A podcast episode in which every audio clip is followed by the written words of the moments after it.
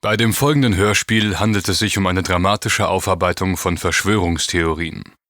Die Handlungen und auch die Personen dieser fiktiven Geschichte agieren unabhängig vom tatsächlichen Wahrheitsgehalt. Die Theorien jedoch basieren auf Tatsachen und auf einer gründlichen Recherche.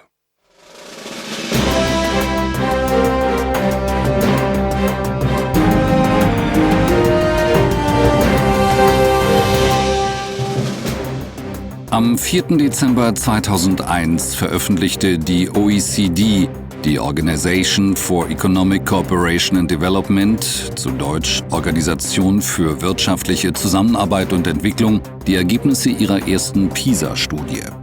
Diese Untersuchungen der Schulleistungen von Jugendlichen im Alter von 15 Jahren sollen Aussagen über deren alltags- und berufsrelevante Kenntnisse treffen. Mehr als 30 Länder haben an der Studie teilgenommen, die gerade im deutschen Bildungssystem einige Mängel offenlegte. Im internationalen Vergleich schnitten die Schülerinnen und Schüler hierzulande nur unterdurchschnittlich ab. Laut Ergebnis der OECD kann jeder vierte 15-Jährige in unserem Land nicht richtig lesen und schreiben und gehört somit einer Risikogruppe an. Lediglich in einem einzigen Punkt lag Deutschland bei der PISA-Studie vorn. In keinem anderen Land, das an den Untersuchungen teilnahm, war die Leistung der Schüler so eng an die soziale Herkunft gekoppelt wie bei uns. Die breite Öffentlichkeit ist empört und die Medien sprechen bereits vom schwärzesten Tag in der Geschichte der deutschen Schulen.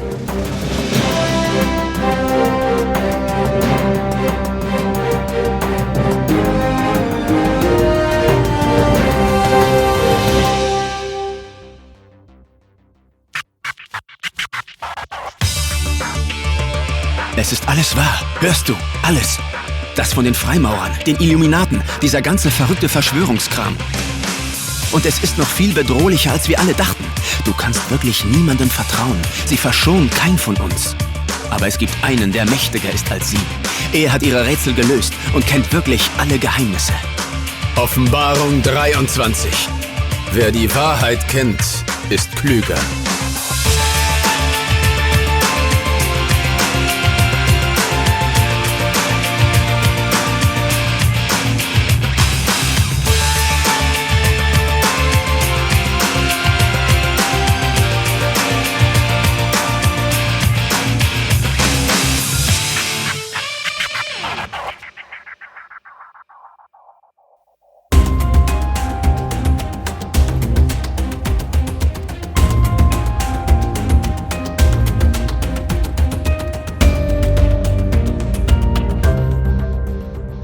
T-Rex und seine Freunde Kim und Nolo sind seit einigen Tagen zurück in Berlin. Dort wartete direkt nach der Ankunft eine böse Überraschung auf unseren Georg alias T-Rex. Aufgrund eines Rohrbruchs konnte er nicht in seine Studentenbude in der Suarezstraße und musste vorübergehend bei einem alten Freund einziehen, der sich gerade im Ausland aufhält. Dessen Wohnung befindet sich allerdings in einem Plattenbau in der Gropiusstadt, einem Ortsteil des Berliner Bezirks Neukölln. Ein krasser Tapetenwechsel, der für T-Rex aber gerade genau das Richtige zu sein scheint. Er braucht endlich mal eine Auszeit von den Ereignissen der letzten Zeit, auch wenn Kim und Nolo ihn immer wieder dazu drängen, seine Nachforschungen zügig fortzusetzen. Es ist Montag, der 2. August 2004, 18.05 Uhr.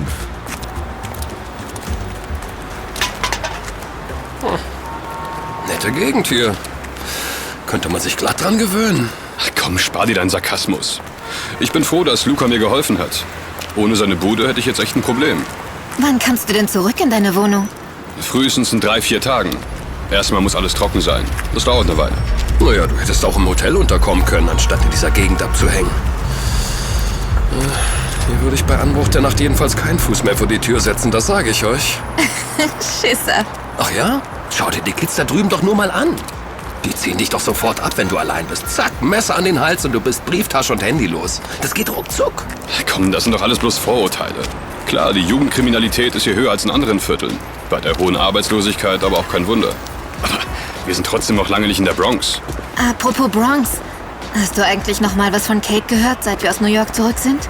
Nein, aber ehrlich gesagt wollte ich auch erstmal meine Ruhe haben und etwas Abstand gewinnen. Hey T, was ist los? Du hast doch nicht etwa ein Tief?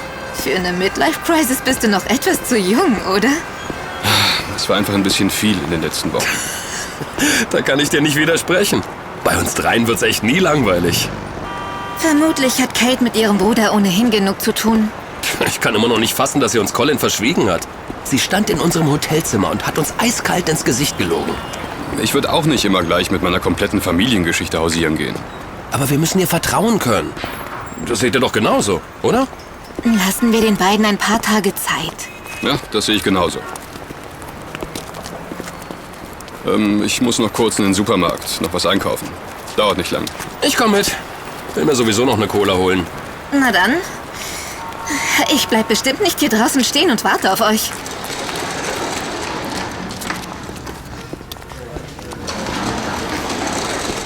Wo stehen denn die Getränke? Da hinten. Ich sehe schon. Bis gleich. Denk dran, Kim. Keine Getränkedosen aus Aluminium. Ich weiß. Weshalb heißt dieses Viertel hier eigentlich Gropiusstadt? Der Name geht auf den deutschen Architekten Walter Gropius zurück, der das Viertel in den 1960er Jahren als Großsiedlung mit mehr als 18.000 Wohneinheiten geplant hat. Der hat sich aber vermutlich nicht träumen lassen, dass diesmal einer von Berlins bekanntesten sozialen Brennpunkten wird. Das ging schon in den 80ern los. Traurige Berühmtheit erlangte die Gropiusstadt durch das Buch Wir Kinder vom Bahnhof Zoo und den darauf basierenden Kinofilm. Ach, das wusste ich gar nicht. Ja, Christiane Felcherino, besser bekannt als Christiane F., die Protagonistin des Buches, ist nämlich hier in der Gegend aufgewachsen. Manchmal frage ich mich echt, wo du dieses ganze Wissen abspeicherst. Dein Kopf wird irgendwann noch explodieren. Keine Sorge, der ist groß genug. So, ich habe alles. Wir können rüber zur Kasse. Ich bin vor 30 Jahren mit meiner Familie hierher gekommen. Damals haben meine Eltern gedacht, wir könnten hier ganz neu anfangen und hätten in Deutschland bessere Chancen als in der Türkei. Und jetzt schau mich an. Ich wohne mit den Kindern in diesem verdreckten Hochhaus und kriege einfach keinen Job, ganz egal, was ich tue. Dabei spreche ich besser Deutsch als die meisten anderen hier. Töbe, töbe, töbe. Na ja, ich weiß genau, wovon du redest. Wenn man einmal im Plattenbau gelandet ist, kommt man da nicht wieder raus. Das ist ein Teufelskreis. Was aus mir wird, ist mir inzwischen gleichgültig. Aber meine Kinder, die haben was Besseres verdient. Trotzdem werden die überall benachteiligt. Das fängt schon in der Schule an. Du kennst doch meinen Ältesten, Sami. Ach, klar. Ob wir heute noch drankommen? Der geht auf die Rütli-Schule. Weißt du, was da für Zustände herrschen? Unfassbar, Inanilmas. Da muss man ja irgendwann auf die schiefe Bahn geraten. Und den Leuten in der Stadtverwaltung geht das offenbar am Arsch vorbei. Die geben lieber Geld für neue Straßen aus. Aber irgendwann knallt's da. Und zwar richtig. Wollte dein Junge nicht sowieso die Schule wechseln? Ja, der wäre gern zum nächsten Schuljahr auf Gymnasium gegangen. Seine Noten sind ja viel zu gut für Hauptschule. Aber denkst du, es hätte ihn auch nur ein Gymnasium zum Vorstellungsgespräch eingeladen? Köpekler. Die haben vermutlich bloß auf den Absender geschaut, gelesen, dass wir in Gropiusstadt wohnen und das Schreiben gleich in den Papierkorb geworfen. Schuldeschäckler. Also was Ähnliches hat mir auch die Polin von der Drogerie gegenüber erzählt. Du weißt doch, die Litka. Die hatte mit ihrem Kind genau dieselben Probleme. Wenn du Ausländerkind bist, dann hast du hier echt die Arschkarte gezogen. Oh, jetzt reicht's mir aber. Oh, Entschuldigung. Wir haben uns völlig verquatscht. Tut mir leid, Syal. Ich muss hier weitermachen. Ach, hallo. Sie sind doch der junge Mann, der zurzeit in der Wohnung von Herrn Zobel wohnt. Hab ich recht? Ja, genau. Ich bin Frau Aslan. Ich wohne mit meinen Kindern in der Wohnung nebenan. Georg, sehr erfreut. Sagen Sie, ich habe gehört, Sie sind Student und kennen sich gut mit Computern aus. Das hat sich aber schnell rumgesprochen. Ja, in unserem Haus kennt jeder jeden. Wissen Sie? Ja, das macht dann 12,75. Ja, Moment. Hier, bitte. Mhm. Und 7,25 zurück. Danke. Schönen Tag noch. Ja, Wiedersehen. Verzeihen Sie, wenn ich frage, aber Sie haben unser Gespräch ja gerade mitbekommen. Hä? Ja, gezwungenermaßen. Nun, mein Sohn hat große Schwierigkeiten, seit man ihn am Gymnasium abgelehnt hat. Er ist frustriert und treibt sich mit den falschen Leuten rum. Ich will nicht, dass er irgendwann missbaut und... Naja, Sie wissen schon. Und wie kann ich Ihnen da weiterhelfen? Vielleicht können Sie ihm mal Nachhilfe geben oder so. Sami braucht jemanden, der ihn wieder motiviert. Verstehen Sie? Nachhilfe? Ich weiß nicht, ob ich da der Richtige bin. Bitte, bitte, Sie tun mir den Gefallen. Reden Sie einfach mal mit ihm. Okay. Sagen Sie Ihrem Sohn, er soll morgen einfach mal vorbeikommen. Dann müsste ich zu Hause sein. Danke. Ich weiß das zu schätzen. Vielen, vielen Dank.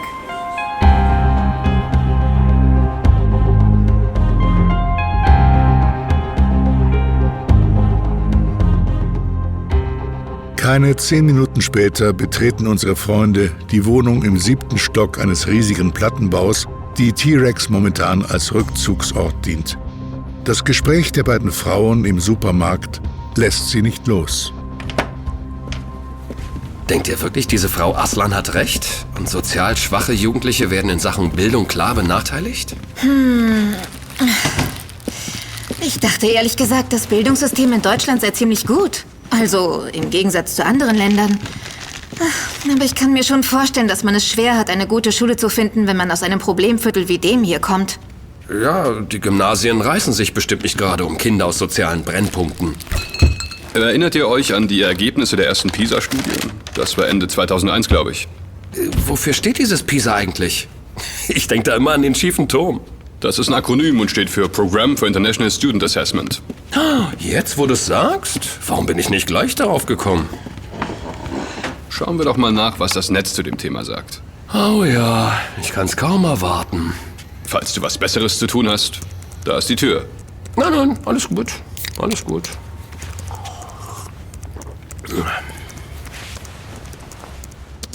Beim Wort Bildungsbenachteiligung fällt mir doch gleich der Artikel 3 unseres Grundgesetzes ein.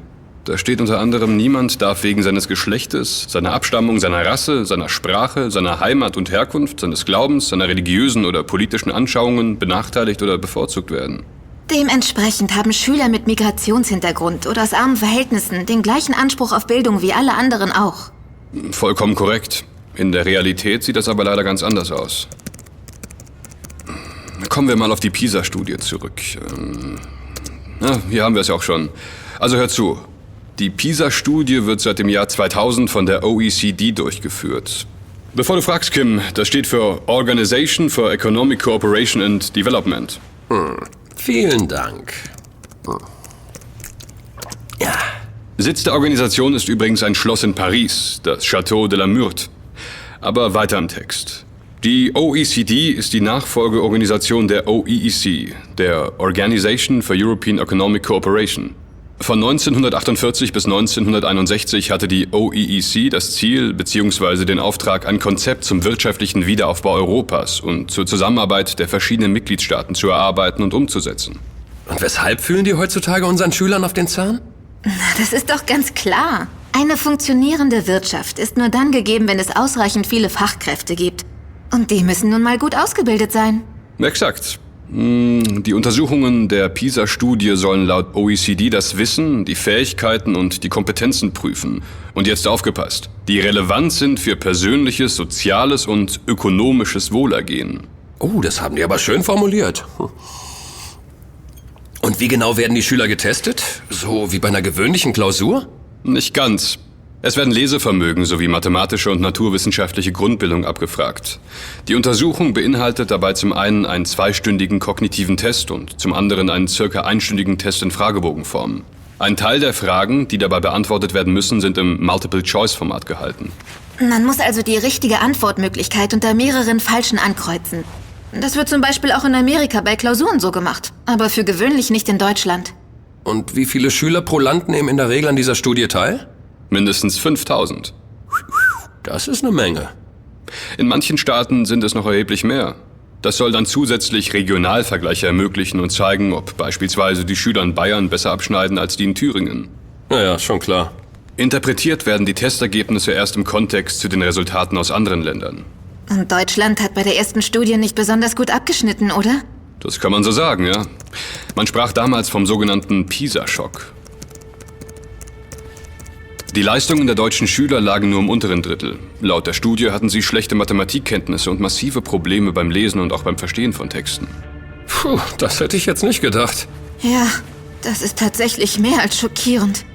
Jürgen Baumert, der Leiter der PISA-Studie in Deutschland, sagte dazu Folgendes. Im Lesen muss man sagen, dass etwa 23% der Gruppe der 15-Jährigen potenziell gefährdet sind beim Übergang von der Schule in die berufliche Erstausbildung, weil sie nur auf elementarem Niveau lesen können. Und der Satz hier ist auch interessant. Lesen ist der Schlüssel zu jeder kulturellen Betätigung. Man kann nicht sinnvoll Mathematik lernen, wenn man nicht lesen kann. Recht hat er. Aber diese Probleme beim Lesen betreffen dann ja alle. Nicht nur Schüler aus sozial schwächeren Schichten. Das ist richtig. Aber der Großteil der Schüler mit einer solchen Leseschwäche kam offenbar aus Migranten- oder Arbeiterfamilien mit niedrigem Einkommen. Das Bundesministerium für Bildung und Forschung sagt zu dem Thema übrigens, dass in kaum einem anderen Industriestaat die sozioökonomische Herkunft so sehr über den Schulerfolg und die Bildungschancen entscheidet wie in Deutschland. Das ist schon ziemlich krass. Wir leben hier im Wohlstand, aber kriegen es nicht auf die Reihe, unseren Kindern eine anständige Bildung zu vermitteln. Und vor allem denen, die unbedingt darauf angewiesen sind, um trotz ihrer Herkunft später erfolgreich ins Berufsleben starten zu können. Ja, stattdessen steigt die Jugendarbeitslosigkeit und damit auch die Gefahr, dass viele junge Menschen kriminell werden oder auf der Straße landen. Im Armutsbericht dieses Jahres steht, dass die Bildungschancen weiterhin sozial vererbt werden. Demnach stehen die Chancen einer Gymnasialempfehlung für ein Kind aus einem Elternhaus mit hohem Sozialstatus fast 3-mal so hoch wie die eines Arbeiterkindes. Noch dazu haben Kinder aus gut verdienenden Elternhäusern eine 7,4-fach größere Chance, später ein Studium zu beginnen. Ich meine, grundsätzlich ist das ja nichts Neues, dass man es als Kind aus einer Arbeiterfamilie schwerer hat. Wenn man zum Beispiel früher in einer ländlichen Gegend aufgewachsen ist, hatte man überhaupt nicht die Möglichkeit, eine weiterführende Schule zu besuchen. Naja, da gab's dann, wenn überhaupt, eine Volksschule. Aus der dann später in den 1960er Jahren die heutige Hauptschule wurde. Aber trotzdem konntest du danach vernünftig lesen und schreiben. Wo hättest du auch sonst einen Job finden sollen? Damals waren die Anforderungen ja teilweise noch wesentlich härter als heute. Habt ihr schon mal was von dem Begriff Triple Oppression gehört? Triple Oppression? Dreifachunterdrückung? Ja, der Ausdruck beschreibt die mehrfache und gleichzeitige Unterdrückung von Personen wegen ihrer geschlechtlichen, ethnischen und klassenspezifischen Zugehörigkeit. Als mehrfach benachteiligt gilt demzufolge heute ein Kind mit Migrationshintergrund, das noch dazu aus einer niedrigen sozialen Schicht stammt.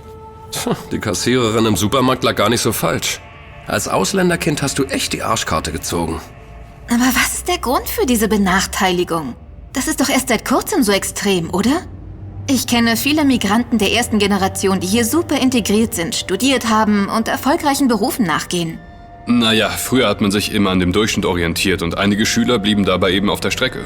Heute muss man eigentlich viel konkreter auf die Probleme der Einzelnen eingehen. Jeder hat andere Schwachstellen und Defizite. Dafür fehlt den meisten Lehrkräften im normalen Schulbetrieb aber einfach die Zeit. Und für Nachhilfe haben sozial schwache Familien natürlich nicht das nötige Kleingeld. Tja, es ist also wie immer eine Frage des Geldes. Ja, Kim. Solange einige Industrieländer mehr Geld in die Rüstung investieren als in ihr Bildungssystem, wird diese Abwärtsspirale kaum aufzuhalten sein. Aber der PISA-Schock muss die Politik doch wachgerüttelt haben. Wie man's nimmt. Die Ergebnisse haben selbstverständlich hohe Wellen geschlagen. Doch es wird sicher noch einige Zeit vergehen, bis sich da wirklich etwas tut. Die Mühlen der Politik mahlen langsam. Das wissen wir 3 nur zu gut. Und irgendwann beschäftigen wir uns dann mit dem Problem der Bildungsarmut. Bildungsarmut? Gibt's den Begriff echt? Ja, und ihr werdet es nicht glauben. Bildungsökonomisch nennt sich das Ganze Humankapitalschwäche. Nicht dein Ernst? Oh doch. Für die Weltwirtschaft sind wir alle nichts weiter als Humankapital. Aber bleiben wir bei der Bildungsarmut. Hier, die Bundeszentrale für politische Bildung schreibt dazu Folgendes. Als bildungsarm kann der Anteil der Personen bezeichnet werden, der keinen höheren Sekundarabschluss aufweist oder nach dem PISA-Test zur Risikogruppe gehört. Und auf wie viele Schüler trifft das zu? Im Jahr 2003 waren es im Bereich Mathematik laut PISA rund 22%. Wird das auch irgendwie aufgeschlüsselt? Also auf wie viele Gymnasiasten das beispielsweise zutrifft? Ja, hier steht was dazu. Eine Sekunde. werden die Schüler nach Schulformen unterteilt, so gehören 0,5% der Gymnasiasten, 12% der Realschüler, 23,4% der Schüler der integrierten Gesamtschule und 49,9% der Hauptschüler zur Risikogruppe. Das heißt dann ja, dass jeder zweite Hauptschüler als bildungsarm zu bezeichnen wäre. Zumindest aufgrund seiner Mathematikkenntnisse, ja. Diese 22% stehen da vor einem ganz schön großen Problem. Mit eingeschränkten Mathematikkenntnissen hast du es auf dem Arbeitsmarkt nicht leicht. Ja, das Risiko, arbeitslos zu werden, ist definitiv größer. Hierzulande ist die Arbeitslosigkeit unter Akademikern nur 1,5 Mal so groß wie im Schnitt der anderen Staaten, die an der PISA-Studie teilnehmen. Die Arbeitslosigkeit der Nicht-Akademiker ist allerdings doppelt so hoch. Aber von den ganzen Einzelschicksalen mal abgesehen, für die Volkswirtschaft ist das eine Katastrophe. Das Bildungsniveau seiner Bürger ist maßgeblich entscheidend für die Wettbewerbsfähigkeit eines Landes. Außerdem kommen auf den Staat unheimliche Kosten zu. Wenn dermaßen viele junge Menschen später keinen angemessenen bezahlten Job finden, dann bleiben auch die nötigen Steuereinnahmen aus. Die man aber benötigt, um entsprechend in die Bildung zu investieren. Die Ausstattung an Schulen muss schließlich in regelmäßigen Abständen auf den neuesten Stand gebracht werden. Ja, das ist natürlich richtig. Wichtig ist aber laut diesem Artikel vor allem der Einfluss der Eltern. Wer seinen Kindern bei den Hausaufgaben hilft und sie auch abseits der Schule fördert, steigert deren Lernleistungen immens. Dafür fehlt in typischen Arbeiterfamilien aber die Zeit. Wenn Mutter und Vater den ganzen Tag malochen, sind sie meist nicht in der Lage, abends noch mit den Kids für die Schule zu büffeln. Ja, eigentlich müsste da der Staat mit entsprechenden Fördermaßnahmen unterstützen. Okay, wir haben uns jetzt die ganze Zeit nur mit Deutschland auseinandergesetzt. Wer sind denn die Spitzenreiter in diesem internationalen Vergleich? China, Südkorea, Finnland, Singapur, Kanada, Neuseeland, Japan und Australien. Und wie sieht's in den anderen Wohlstandsländern aus? Ja, zum Beispiel in den USA. Ja, dann schauen wir doch mal nach. Bei unseren amerikanischen Freunden sieht es leider nicht viel besser aus als bei uns. Auch dort ist die Bildungskompetenz extrem abhängig von der sozialen Herkunft. Wow. Was ist? Einer Umfrage zufolge weiß nicht einmal 1/4 der US-Amerikaner eine Antwort auf die Frage, wo Deutschland liegt. Ach ja, die Amis. Dabei betonen die immer so gern, dass sie ein Einwanderungsland sind, in dem jeder Mensch die gleichen Chancen hat. The American Way of Life. Demnach ist die Bildungsbenachteiligung nicht nur ein regionales, sondern ein internationales Problem. Eine Sekunde, da kommt gerade eine Mail an. Oh, die ist von Kates Bruder. Von Colin? Echt? Was schreibt er? Ja, lies vor. Hallo Georg, ich brauche deine Hilfe. Wir müssen uns unbedingt sehen. Es geht um Leben und Tod. Ich habe wichtige Informationen für dich. Mehr erfährst du morgen. Wir treffen uns um Punkt 8:30 Uhr auf dem Platz des 18. März, direkt vorm Brandenburger Tor. Komm allein. Gruß, Colin. Das war's. Eine ziemlich kryptische Nachricht, findet ihr nicht? Wobei, passt irgendwie zu ihm. Ich dachte, er sei noch in den Staaten. Was macht er hier in Berlin? Ja, das frage ich mich auch. Geistig war er noch nie ganz auf der Höhe. Okay, was hast du vor? Na, was wohl? Ich rufe Kate an und frage, was der Zirkus soll.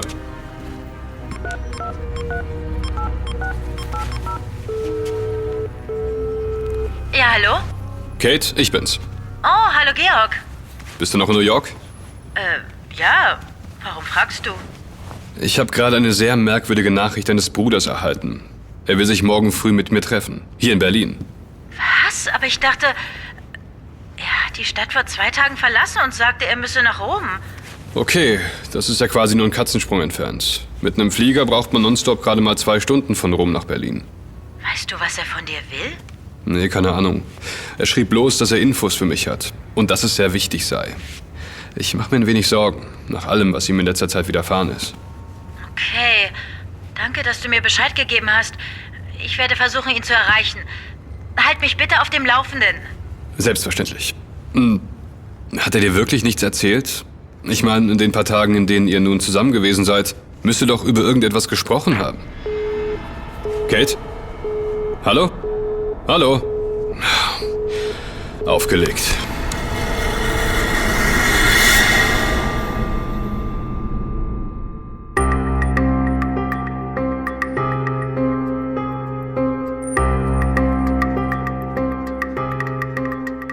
Zeitgleich im Waldorf Astoria, dem weltbekannten New Yorker Luxushotel in der Park Avenue mitten im Stadtteil Manhattan. Kate und ihre Freundin Michelle haben noch immer eine der edlen Suiten bezogen, von der aus sie ihre Recherchen betreiben. Es ist genau 1:22 Uhr EM. Kate, was ist los? Du siehst aus, als hättest du einen Geist gesehen. Wer war das gerade am Telefon? T-Rex. Und? Gibt's irgendwas Neues? Colin will sich morgen früh mit ihm treffen. Colin?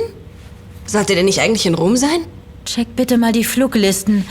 Ich muss wissen, ob er vorgestern wirklich vom JFK aus nach Italien geflogen ist. Ja gut, das habe ich gleich.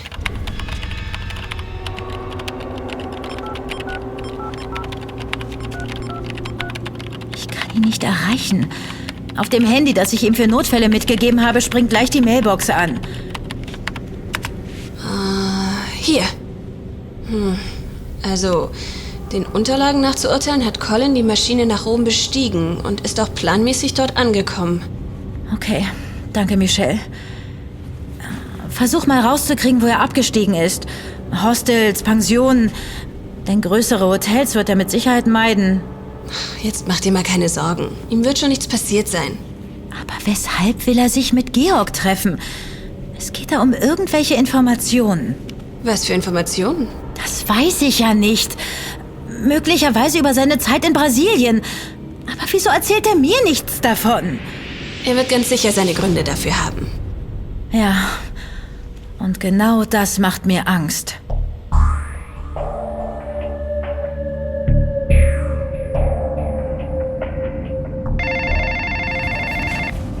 Oh, Michelle. Schön von dir zu hören, Darling. Miles, hör mir zu, ich habe nicht viel Zeit. Kate ist nur für einen kurzen Moment runter an die Rezeption. Okay, schieß los, was hast du für mich? Es geht um ihren Bruder. Um Colin? Ja, er hat Kontakt zu Georg Brandt aufgenommen und will sich mit ihm treffen. Scheinbar hat er ihm brisante Informationen versprochen. Ah, verflucht. Weißt du, wo dieses Treffen stattfinden soll? In Berlin. Colin hält sich aber, soviel ich weiß, noch immer in Rom auf. Ich habe seine Spur zu einem Apartmenthaus im Stadtteil San Lorenzo zurückverfolgt. Einen Flug nach Deutschland hat er bisher nicht gebucht. Zumindest nicht unter seinem richtigen Namen. In Ordnung. Schick mir die Adresse als verschlüsselte Nachricht auf mein Handy. Schon erledigt. Gut. Ich habe einige unserer Leute in Rom. Die werde ich sofort darauf ansetzen. Aber ihr werdet ihm noch nichts tun, oder? Na. Du wirst doch nicht etwas Skrupel bekommen. Dafür ist es jetzt eindeutig zu spät, Süße. Oh, ich muss Schluss machen. Bis später.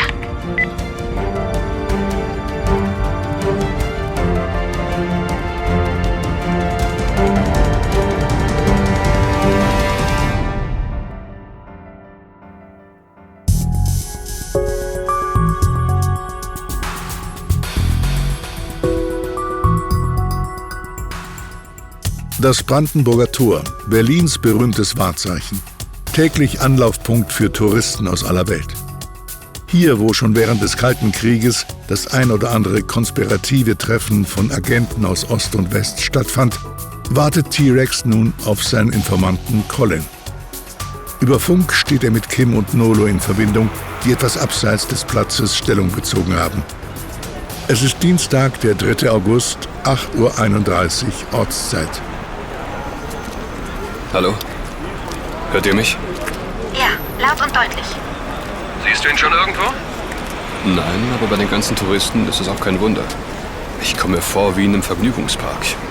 Unglaublich, dass die um die Uhrzeit schon auf den Beinen sind und Sightseeing betreiben. Außerdem ist das Brandenburger Tor, wenn man erstmal davor steht, gar nicht mehr so beeindruckend wie im Fernsehen oder auf Fotos. Aber bei einem Ausflug nach Berlin kommt man einfach nicht drumrum. Hey T, weißt du eigentlich, woher der Platz hier seinen Namen hat? Das ist jetzt eine rhetorische Frage, oder? Der Name erinnert an die Ereignisse der Märzrevolution. Genauer gesagt an den 18. März 1848. Aber auch an die erste freie Volkskammerwahl in der Deutschen Demokratischen Republik. Die fand am 18. März 1990 statt. Warum müssen wir uns eigentlich versteckt halten? Colin kennt uns doch. Er hat in seiner Mail ausdrücklich geschrieben, dass ich allein kommen soll. Und wir wissen ja, wie paranoid er ist. Stimmt. Wir sollten ihn keinesfalls nervös machen. Hey, T. Siehst du das? Hä? Was meinst du? Da, links von dir. Was? Ist das eine Drohne? Ja, sowas in der Art. Ein ferngesteuerter Quadrocopter. Und der fliegt genau auf dich zu. Halt! Jetzt bleibt er auf einmal direkt vor dir in der Luft stehen. Wartet mal. In dem Gerät ist etwas befestigt. Hey, sei vorsichtig. Hier an der Unterseite klebt ein USB-Stick. So, ich hab ihn. Und schon ist das Ding wieder weg. Soll ich hinterher? Quatsch, das Teil ist viel zu schnell, das holst du nicht ein. Okay, ich setze mich mal da drüben hin. Auf eine Bank vor der amerikanischen Botschaft. Zum Glück habe ich den Laptop mitgenommen. Haltet ihr weiterhin die Augen offen. Alles klar. Na, dann wollen wir doch mal sehen. Und? Was ist auf dem Stick?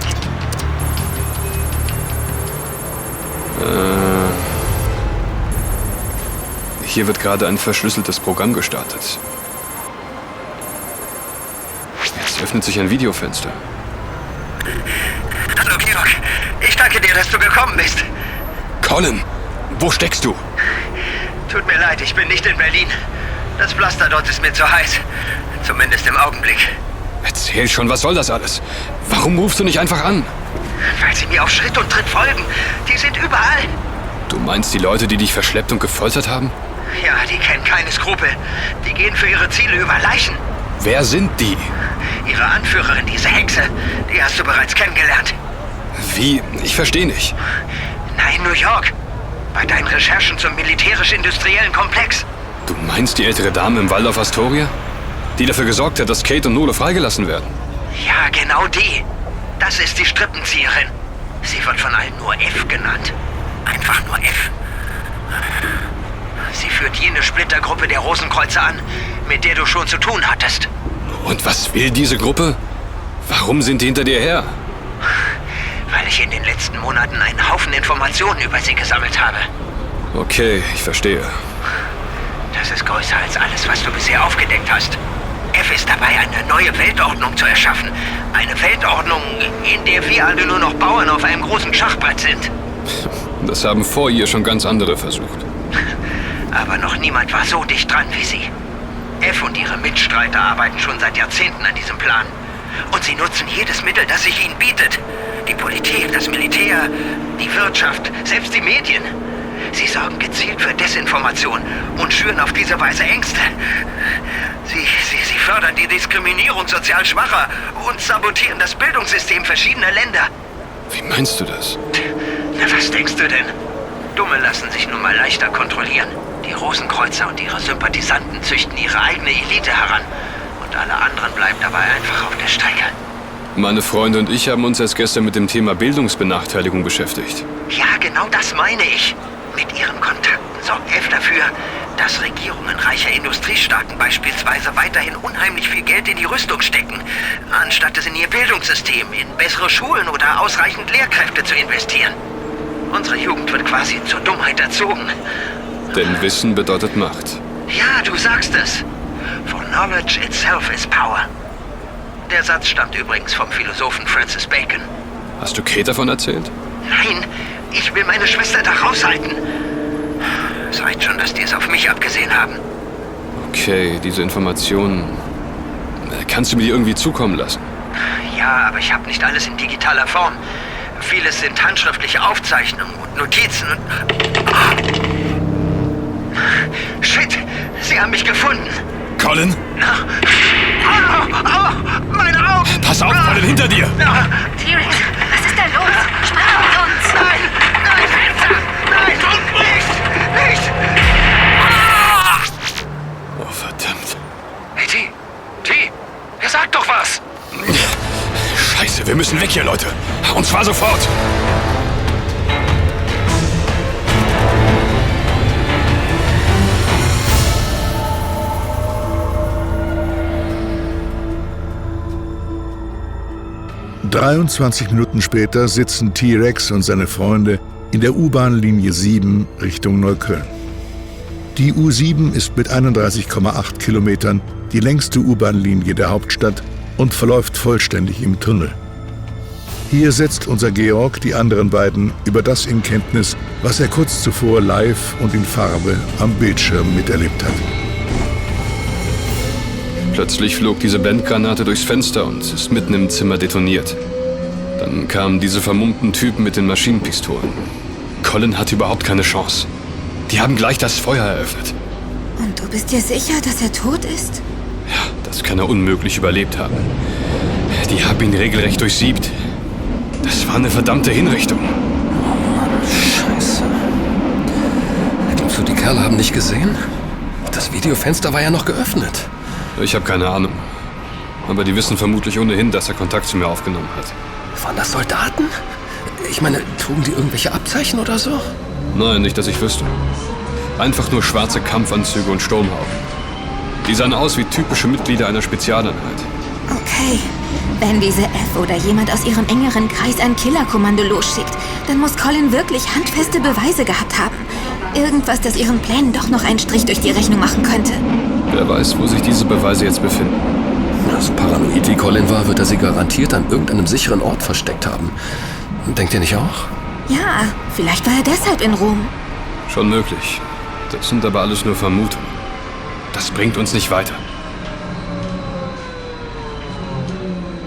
Wenn Colin recht hatte und diese Splittergruppe der Rosenkreuzer auch Einfluss auf die Politik nimmt, um sozial Schwache in unserer Gesellschaft weiter auszugrenzen, dann wäre das schon ein starkes Stück. Und ziemlich perfide. Umso dümmer das Humankapital, umso wertvoller die gut ausgebildete Elite. Es würde jedenfalls zu allem passen, was wir bisher herausgefunden haben. Zumindest hat F mit dem militärisch-industriellen Komplex zu tun. Das wissen wir spätestens seit New York. Sie setzt sich also dafür ein, dass weiterhin gutes Geld in die Rüstung investiert wird, anstatt in die Bildung der heranwachsenden Generationen. Und das hat nicht nur zur Folge, dass die Menschheit mehr und mehr verblödet, sondern auch, dass die Schere zwischen Arm und Reich immer weiter auseinanderklafft. Wer keine gute Schulbildung hat, dem fehlt es später auch an Kenntnissen und Fähigkeiten, sich erfolgreich durchs Leben zu schlagen und sich und seine Familie zu ernähren. Ja, da hast du recht. Zur Bildung gehört schließlich auch, dass wir Individuen erziehen, die ihr Schicksal selbst in die Hand nehmen können, kritisch über sich und ihre Umwelt nachdenken und diese Welt mitgestalten. Was unsere neue Freundin F natürlich unter keinen Umständen zulassen will. Mitgestalten soll in ihrer neuen schönen Welt lediglich eine Elite. Und das sind diejenigen, die nicht nur eine gute Ausbildung genossen haben, sondern auch stinkreich sind. Wir müssen Kate informieren. Ja, das machen wir, wenn wir zurück in der Wohnung sind. Zum Glück weiß außer euch niemand, dass ich zurzeit in Lukas Bude hause. Du meinst außer uns und den Nachbarn in einer 10-stöckigen Luxusherberge. Da muss ich Kim zustimmen. Wenn schon diese Frau Aslan mitbekommen hat, dass du dort vorübergehend wohnst, dann ist das womöglich nicht das beste Versteck. Die wohnt schließlich auch direkt gegenüber. Kein Grund zur Panik. Johannesthaler Chaussee. Hier müssen wir raus.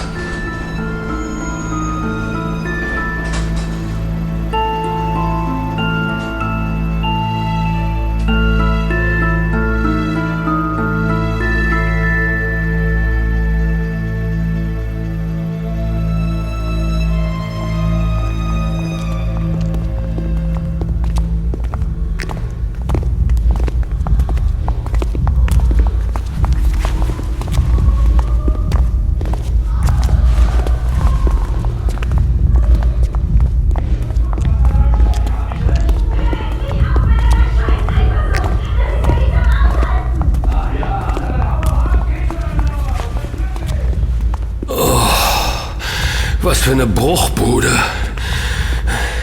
7 Stockwerke und kein funktionierender Aufzug. Nee, das wäre auf Dauer nichts für mich. Oh, tja, Kim, du kannst dich ja bei der Hausverwaltung beschweren. Ich denke aber nicht, dass sie sich auch nur ansatzweise für die Mängel hier im Haus interessieren. Ja, die kassieren schön ihr Geld von den armen Leuten, die sowieso keine Alternative haben und lassen das Gebäude immer weiter verkommen. So, da wären wir. Wo ist denn der Schlüssel? Hey, sieh mal. Die Tür steht ein Spalt weit offen. Verdammt, da ist jemand drin. So viel zu deinem sicheren Unterschlupf. Aber so schnell können die uns nicht gefunden haben. Vielleicht haben die nicht nur Colin beobachtet, sondern auch uns. Wartet hier. Ich schau mal nach. Bist du bescheuert? Zwei vermummte Männer. Der eine hat ein Messer. Die nehmen da drin alles auseinander. Was suchen die denn? Darüber können wir uns auch später noch Gedanken machen. Na los, lasst uns abhauen. Oh nein, da kommt jemand. Ah, hallo, du musst Georg sein. Ich bin Sami Aslan. Meine Mutter hat gesagt, dass wir... Psst, sei still. Aber ich... Das hat T-Rex und seinen Freunden gerade noch gefehlt. Just in dem Moment, in dem sie die Flucht ergreifen wollen, öffnet sich die Tür gegenüber und Frau Aslans 15-jähriger Sohn tritt auf den Flur, nichts ahnend, was in der Nachbarwohnung vor sich geht. Na, wen haben wir denn da? Wenn das nicht Georg Brandt ist... Hallo, T-Rex. Lass den Jungen gehen. Er hat mit der ganzen Sache nichts zu tun. Hier macht sich niemand aus dem Staub. Bitte, ich hab nichts gesehen, okay?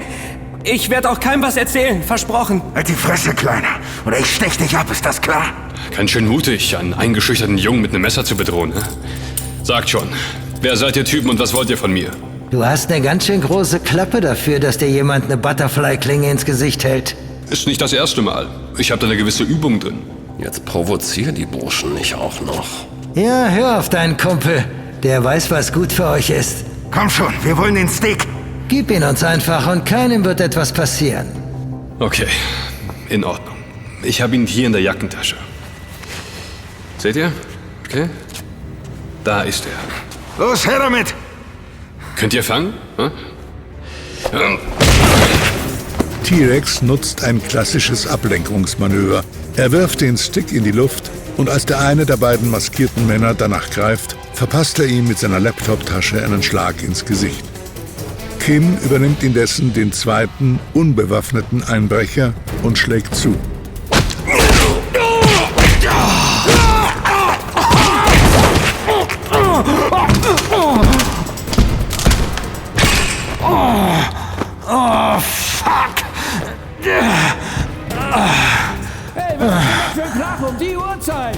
Ihr spinnt ja wohl Ruhe da oben, sonst rufe ich die Bullen.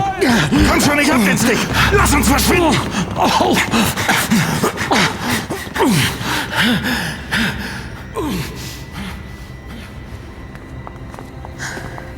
Sind sie weg? Ja, die sehen wir so schnell nicht wieder. Puh, das ging gerade noch mal gut. Hast einen harten Schlag drauf, Partner. Und? Seid ihr okay? Ja, alles bestens. Was ist mit dir, Sami? Schon gut, mir ist nichts passiert. Soll ich die Polizei anrufen? Nein, nicht nötig. Geh einfach zurück in eure Wohnung und schließ dich dort ein, okay? Und kein Wort zu jemandem, auch nicht zu deiner Mutter. Ich komme später zu euch und erkläre alles. Ja, gut. Das wäre beinahe ins Auge gegangen. Ja, ist es aber nicht. Trotzdem haben die Kerle nun den Stick und wir sind keinen Schritt weiter. Ach, der Stick kann uns egal sein. Ich habe die Daten darauf schon längst kopiert. Die können wir später in aller Ruhe auswerten. Was denkst du, T? Gehören die zwei auch zu den Rosenkreuzern? Auftragskiller waren das jedenfalls keine. Wahrscheinlich bloß irgendwelche blöden Fußsoldaten, die dem Befehl folgten, Collins USB-Stick zu besorgen. Na und jetzt? Wie geht's weiter? Ist das dein Handy? Ja, ich habe eine SMS bekommen. Augenblick. Eine unbekannte Nummer. Hallo Georg. Wenn du diese Nachricht erhältst, bin ich nicht mehr am Leben. Im Fall meines Todes tritt ein Notfallprotokoll in Kraft, das dafür sorgen soll, dass mein Einsatz nicht umsonst gewesen ist. Ich bitte dich, meinen Kampf weiterzuführen und der Menschheit die Wahrheit zu verkünden. Gruß, Colin. Das ist alles? Sonst steht da nichts? Doch, da ist noch eine Adresse. Via Fabio Massimo, Haus Nummer 9. Das muss eine Adresse in Rom sein. Möglicherweise der Ort, an dem er seine Infos versteckt hat. Ja, möglicherweise. Das heißt, wir müssen nach Rom, in die ewige Stadt. Aber zuerst muss ich mit Kate sprechen und sie informieren, dass ihr Bruder tot ist.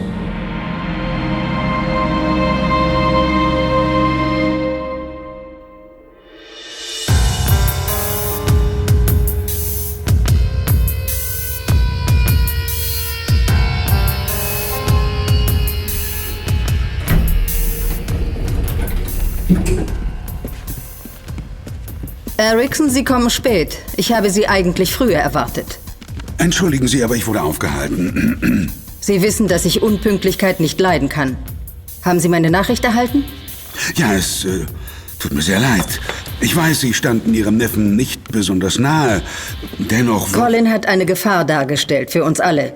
Ich hätte mir zwar gewünscht, dass die Sache anders ausgeht, aber unsere Pläne genießen oberste Priorität. Wir haben zu lange darauf hingearbeitet. Selbstverständlich. Wir sind unserem Ziel zum Greifen nahe. Ersten Prognosen und Langzeitstudien nach zu urteilen, entwickelt sich gerade in den westlichen Industrienationen ein regelrechtes Bildungsvakuum. Und dank unserer Bemühungen und Einflussnahme werden die nötigen Geldmittel, die das noch abwenden könnten, von den Entscheidungsträgern in der Politik nicht bereitgestellt. Der Nachwuchs der größten Industrienationen dieser Welt wird von Jahr zu Jahr dümmer. Und somit empfänglicher für einfache Lösungen. So ebnen wir den Weg für Populismus und extreme politische Strömungen. Ich sage Ihnen, Erickson, in 10, spätestens 15 Jahren wird uns niemand mehr aufhalten können. Im nächsten Schritt werden wir autokratische Systeme einführen, die dann von unseresgleichen gelenkt werden. Schluss mit diesem Traum von Demokratie und Gleichberechtigung. Um mir das zu sagen, haben Sie mich aber sicher nicht herbestellt, oder? Nein, unser Drachentöter Herr Brandt und seine Freunde haben für morgen 3 Flüge nach Rom gebucht. Vom Flughafen Tegel aus. Dann sind Sie hinter dem Material her, das Ihr Neffe in seinen Besitz gebracht hat. Und genau das dürfen wir unter keinen Umständen zulassen. Bitte, was erwarten Sie von mir? Kümmern Sie sich um die Angelegenheit. Sie sind mir persönlich dafür verantwortlich, haben Sie verstanden? Ja, natürlich. Wir können uns jetzt keine Fehler erlauben. So kurz vorm Ziel. Oh, schon so spät. Ich muss gleich los. Ich habe heute noch einen Termin mit dem Bildungsminister. Ein reizender Mann. Es geht dabei um die Finanzierung von Stipendien für besonders talentierte Schüler. Und dabei sind wir ihm doch gern behilflich. Na, den Herrn sollten Sie auf keinen Fall warten lassen.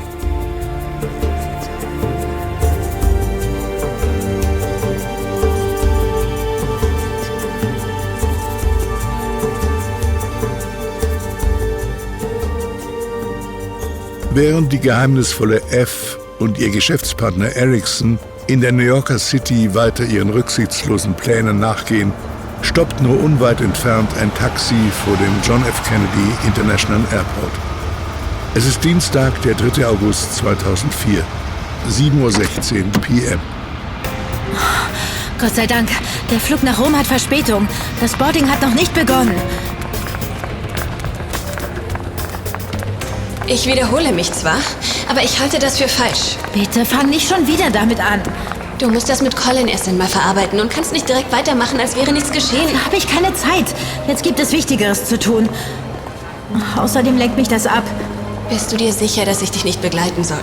Ja, ich möchte, dass du hier bleibst und unsere Gegner im Auge behältst. Gerade jetzt ist das besonders wichtig. Okay, wie du willst.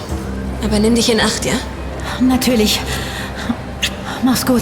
Ja, meld dich, sobald du gelandet bist. Mach ich! Hallo, Darling. Du siehst wieder mal zum Anbeißen aus. Miles! Lass uns ein paar Schritte gehen. Was tust du hier? Na, was tut man schon an einem Ort wie diesem, hm? Mir bleiben noch ein paar Minuten. Draußen wartet schon eine Privatmaschine auf mich. Dann fliegst du also auch nach Rom? Kluges Kind. Das scheint zurzeit der Dreh- und Angelpunkt zu sein. Und wenn sich deine Freundin Kate mit T-Rex und seiner Hacker-Clique zusammentut, wird es nicht lange dauern, bis sie mich geradewegs zu Collins Erbe führen. Weißt du, um welche Informationen es sich handelt? Er hat offenbar einen Haufen Beweise für die Pläne seiner Tante gesammelt. Genaueres weiß ich noch nicht, aber ich bin mir sicher, dass wir schon sehr bald erfahren werden, was er gegen F und ihre Verbündeten in der Hand hatte. Schon sehr bald.